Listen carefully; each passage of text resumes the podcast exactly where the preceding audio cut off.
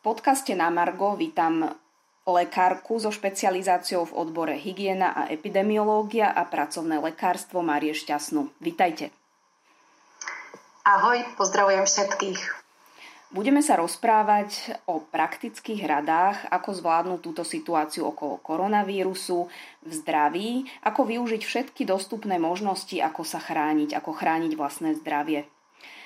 Marie, vy pracujete teda v tomto odbore hygieny a epidemiológie. Počúvame z médií strašne veľa informácií ohľadom koronavírusu. Prichádzajú už aj obavy, keď vidíme tie extrémne čísla úmrtnosti v Taliansku. Čo máme brať z týchto informácií z médií s rezervou a máme sa naozaj obávať toho, čo, čo sa teraz v Európe deje? No, na začiatok by som trošku ešte upresnila, ako nepracujem v odbore hygiena epidemiológie, ale je to moja špecializácia. Pracujem ako lekár pracovného lekárstva na pracovne zdravotnej službe. Každopádne s e, touto tématikou samozrejme e, som prichádzala, prichádzam živo do kontaktu. Čo povedať na, e, na ten príliv teda informácií z médií? Samozrejme, Média ponúkajú najrôznejšie informácie. Sú také, ktoré preháňajú, možno strašia, sú ale aj také, ktoré možno podceňujú. Dokonca nedávno som čítala články, ktoré takmer dávali na, na úroveň bežnej chrípky e, toto ochorenia. Čo si o tom myslím? Že určite je to ochorenie, ktoré si zasluhuje e, tú, teda, tú pozornosť, ktorá sa mu dáva jednoznačne sa uvádza, že tá úmrtnosť alebo tá, to nebezpečenstvo a dokonca aj tá úmrtnosť je zhruba 10 krát vyššie ako u chrípky. Teda to som zle povedala. Každopádne je to 10 krát, 10 krát náročnejšie. Bežná chrípka sa väčšinou udáva, že tá úmrtnosť je 0,1% O tomto um, ochorení nie, že máme ešte úplne nejaké finálne čísla, takže ťažko nejak to takto porovnávať, ale čo sa vie, že teda z tých, ktorí sa nakazili, zhruba 20 e, sú skutočne ťažké, veľmi ťažké ochorenia, ktoré končia mm, v nemocniciach, teda v nemocnicách končí dokonca až 40-46%, napríklad v Taliansku konkrétne, ale tých 20% skončí možno na jednotkách intenzívnej starostlivosti alebo na takých jednotkách, kde už vedia podávať kyslík a nejakú podporu dýchania. No a bohužiaľ teda um, je tam aj vysoká úmrtnosť. Hej? Čiže udáva sa v priemere, teda ešte keď to bolo len v Číne, tak sa hovorilo zhruba o nejakých 3,3-3,6 Hej? Teraz sa to trošku navyšuje tie úmrtnosti a dokonca sa teda uvádza, že pre vyšší vek to dostupuje až 8% Takže určite to nie je zanedbateľné a netreba to podceňovať. Môžeme si predstaviť, ako funguje vlastne tento vírus? Prečo je taký agresívny a prečo sa celkom bežne, keď sa stretávame s ľuďmi, nevieme chrániť toho, aby sme neochoreli? No, zasa, veľa vecí o tom víruse nevieme, ale vieme to, ako sa správa. Určite, keď si to porovnáme napríklad s chrípkou. Vieme, že chrípka má nejakých, ja neviem, 5-6 dní inkubačnú dobu, čiže v priemere nejaké 3 dní. U tohto ochorenia COVID-19 je to 2 až 14 dní, zhruba v priemere 6 dní, ale boli popisované podľa teda uvedení niektorých odborníkov aj prípady, kde po troch týždňoch, hej, čiže tá inkubačná doba je dlhá, je skutočne dlhá vzhľadom na epidemiológiu a na šírenie. Ďalej, napríklad e, rozdiel je aj v dobe toho trvania. Bežná chrípka väčšinou za tých 7 dní nejakým spôsobom prejde. Zatiaľ čo tu keď už teda dojde k tomu ochoreniu, tak ehm, tí dva týždne je naprostý štandard a mm, bohužiaľ teda u tých ťažších ochorení, kde je treba nejaká teda už aj podpora dýchacia a tak ďalej, tak to trvá oveľa dlhšie a veľakrát sa to ráta aj na mesiac, aj viac na rekonvalescenciu. Ja sa priznám, že teraz som asi ušla z otázky. Môžeš mi ju zopakovať? Uh, jasné. Prečo je ten eh, vírus taký agresívny uh-huh. že sa tak rýchlo prenáša medzi ľuďmi. Že tie čísla, uh-huh. ako vidíme v Taliansku, stúpajú denne po tisícoch.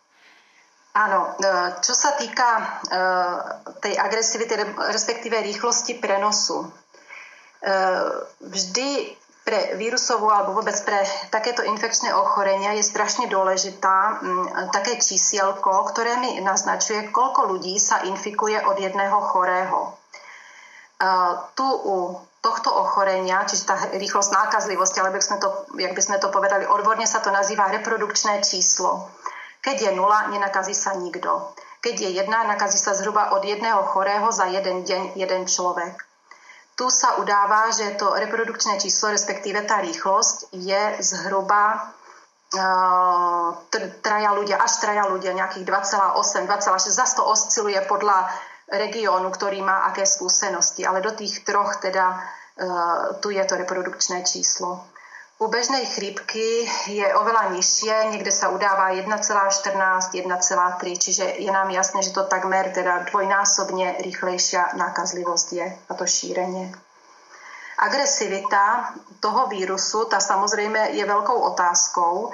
Je to iný vírus ako vírus chrípky. Mm, vstupuje cez naprosto špecifické receptory, teda si otvorí tú buňku cez špeciálne receptory, ktoré sú veľmi zhodné s receptormi, ktoré upravujú ako keby krvný tlak, keď to chcem tak zjednodušiť. Čiže už to je také veľmi originálne. A tá agresivita, možno by som povedala tak, aby som nerozprávala príliš odborne, je práve v tých komplikáciách, ktoré prináša. E, všade v médiách počujeme, že ide hlavne o zápaly plúc. Tie zápaly plúc sú veľmi špecifické. Oni zapália vlastne intersticium, to znamená tkanivo, ktoré je vlastne medzi plúcnými mechúrikmi. A bohužiaľ, e, vďaka tomu potom dochádza k ťažkému, k stiaženému prenosu kyslíku medzi plúcnými mechúrikmi a teda tou krvou, do ktorého sa musí ten kyslík dostať. Čiže preto tá agresivita je veľká. Samozrejme, mohli by sme pokračovať eh, aj nejakými ďalšími štatistikami alebo aj rizikovými skupinami. Možno tie sú zaujímavé. Hej. No to je, to je tá moja otázka, že stále sa hovorí o tom, eh, teda tie celkové čísla ukazujú, že nakazení sú najmä starí ľudia a úmrtnosť je najmä pri tých, ktorí už majú nejaké zdravotné problémy. To spôsobuje, že mnohí mladí si vydýchli, alebo aj tí v strednom veku a povedali si, že OK, my to zasa nemusíme brať až tak vážne. E, je to tak, alebo by to vážne mali brať naozaj všetci? Hm. Samozrejme, ja tiež mám len informácie z médií, ktoré sú dostupné teda všetkým. Samozrejme, že sa trochu pozerám vždy, odkiaľ ide tá informácia. Veľmi ma prekvapilo, keď zo Španielska v jednom určitom teda, článku bolo písané, že až vlastne 50 e, z tých ochorení, teda už ktorí mali nejaké klinické príznaky, čiže už im bolo zlé, tak práve boli mladí. Boli mladí aj pod 30 rokov, pod, teda toto, toto bolo pod 50 rokov, tak pod 50 rokov mali 50%. Čiže toto uvádzalo napríklad Španielsko, čo ma veľmi prekvapilo. Ale aj v Taliansku um, musím povedať, že som veľakrát čítala, že teda vôbec to nie je pravda, že by to napadalo iba, iba teda e, nejakých starých ľudí. Možno by som ozrejmila ono, čo to znamená, hej, napadať alebo infikovať sa. Ono to zrejme infikuje všetkých rovnako, či mladých, či starých, hej. Problém je v tom, kto teda, um, u koho to vyvolá tie ťažké príznaky. A práve tu som hovorila o tých ťažkých príznakoch. Hej? Čiže tie ťažké príznaky sú pozorované aj u ľudí mladšieho veku. To znamená do 50 rokov, aj 30 roční. Sú popisované aj úmrtia lekára, napríklad 32-ročného alebo 38-ročného lekára. Stále viac sa hovorí aj o tom, že tí, ktorí toto ochorenie prekonajú, teda aj vyzdravejú z koronavíru, čo to spôsobí s ich, s ich zdravím, teda dodatočne?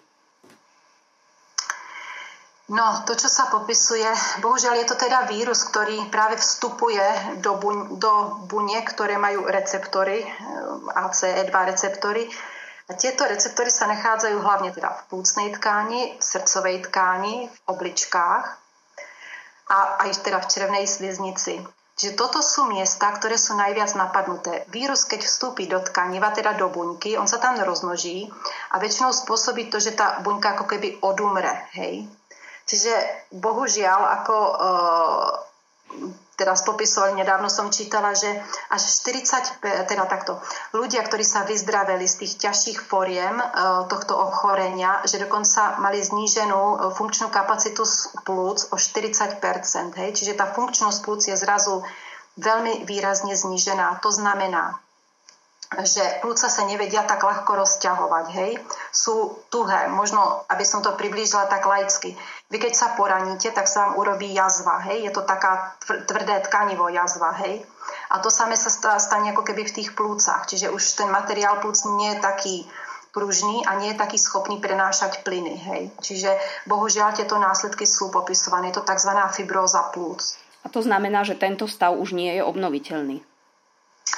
No, ako náhle už je tam fibróza, tá už je tzv. E, irreverzibilná. Samozrejme, že zatiaľ nemáme až taký odstup ako od, od tých udalostí, čiže uvidíme, jak sa to bude vyhodnocovať s nejakým odstupom teda časovým. Ale každopádne, keď už tam dojde k tej fibróze, tak e, je to prakticky nevratné. Predpokladá sa, že samozrejme v rámci rekonvalescence, ale už takej fakt dlhodobej rekonvalescence sa tá plúcná schopnosť môže jemne navrátiť ale fibróza sa teda nevráti. Hej, tam dojde k zániku už tej, toho plucného tkaniva, už je nahradené ako keby jazvou. Rozumiem. Teraz sme možno síce našich poslucháčov mierne vystrašili, ale v podstate je to strach, ktorý zachraňuje životy a teda si myslíme, že je v poriadku.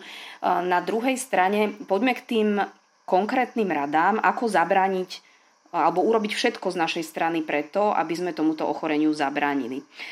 Teraz je taká tá vlna, že ľudia na Slovensku naozaj poslušne začali nosiť rúška.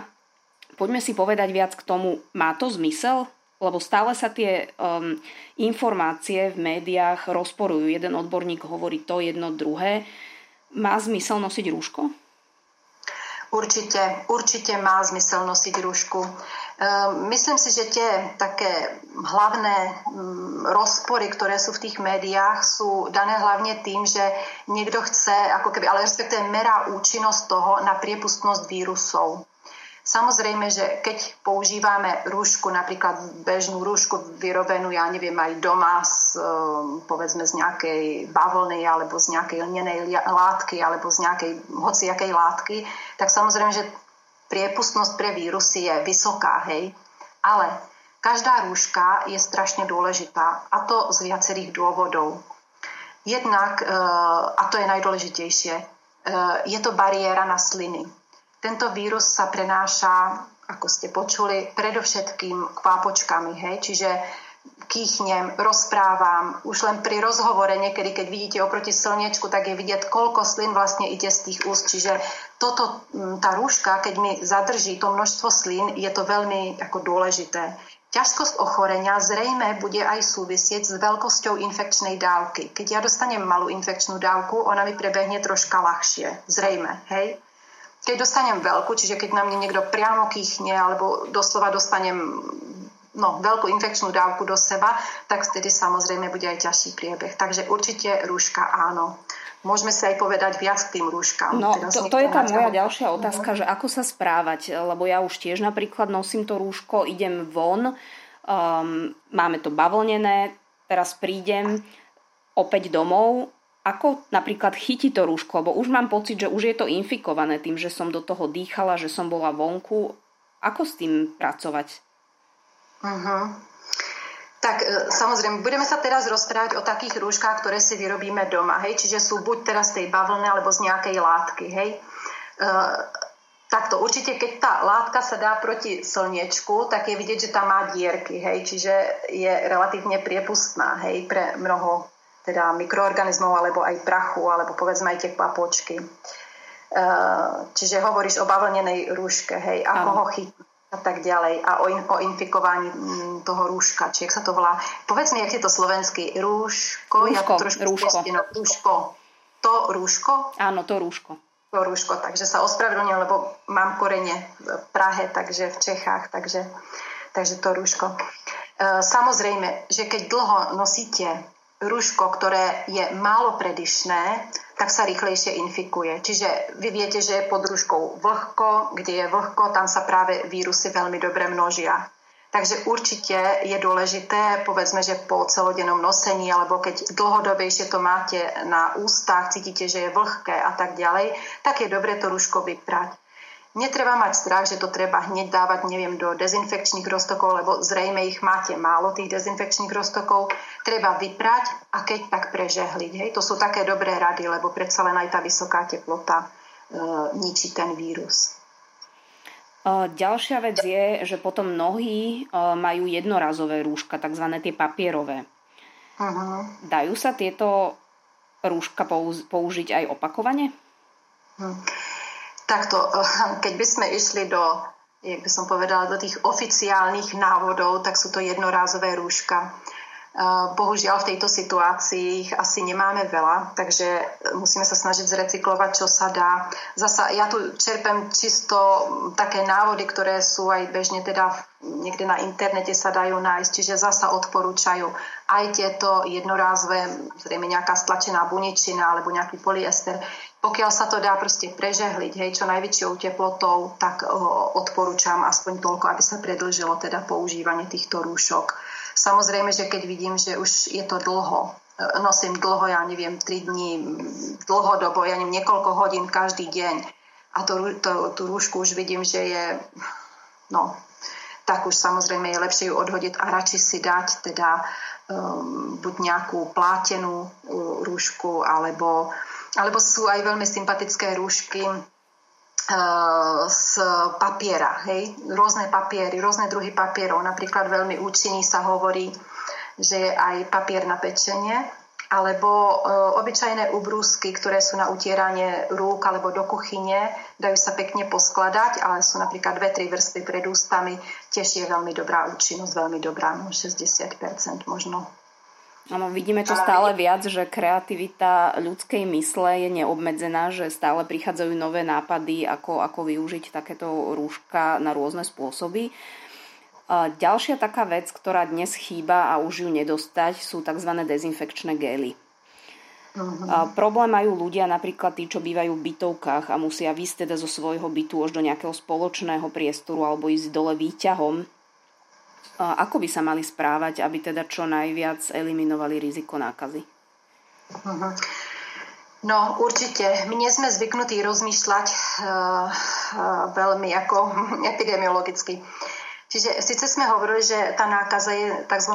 kvapočkovou infekciou, čiže sú to hlavne nejaké teda malinké čiastočky uh, našej sliny alebo um, dobre sliny.